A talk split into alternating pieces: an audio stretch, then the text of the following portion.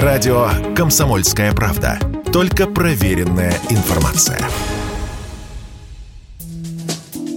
Сезон активности клещей потихоньку начинается. Уже из нескольких регионов России поступили сообщения об укусах. В этом сюжете вспомним основные мифы о клещах и правила безопасности при походах на природу. Миф первый. Клещи прыгают на своих жертв с веток деревьев. Неправда. Как правило, они заползают с земли или с травинок, а на деревья вообще не забираются, потому что клещи не насекомые, а паукообразные, объясняет автор YouTube-канала «Тьютор Онлайн» и педагог Ирина.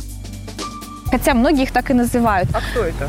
А кто это? А это паукообразные из типа щенистоногие. Если мы посчитаем количество конечностей, то у клеща их будет 4 пары. А вот строение тела, оно отличается от типичных паукообразных организмов. И визуально мы можем увидеть головку и сплошное тело, которое очень сильно раздувается, когда клещ напивается кровью. Брюшко, которое способно увеличиваться до 200 раз у сытого клеща. Хелицеры и педипальпы, то есть видоизмененные конечности, которые есть на голове, образуют либо сосущие, либо колющие, режущие, либо грызущий ротовой аппарат.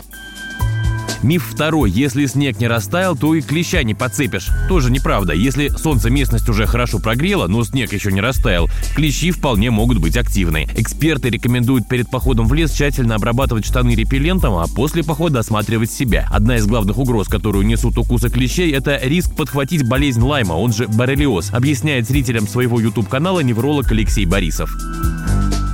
Стадия инфицирования содержимое желудочно-кишечного тракта клеща после укуса может попасть в кровь, инфицируется организм человека, никаких проявлений еще нету. Инкубационный период занимает от 3 до 30 дней. После инкубационного периода выделяют стадию эритематозную, когда на месте укуса появляется кольцевидная эритема. Эритема – это покраснение кожи вокруг укуса клеща. Постепенно возбудитель распространяется дальше, эритема будет кольцевидной, то есть иногда данная стадия отсутствует, и заболевание дебютирует сразу со стадии диссеминации. Это интоксикация, повышение может быть температуры, увеличение регионарных лимфоузлов, общая слабость, то есть такой общий интоксикационный синдром.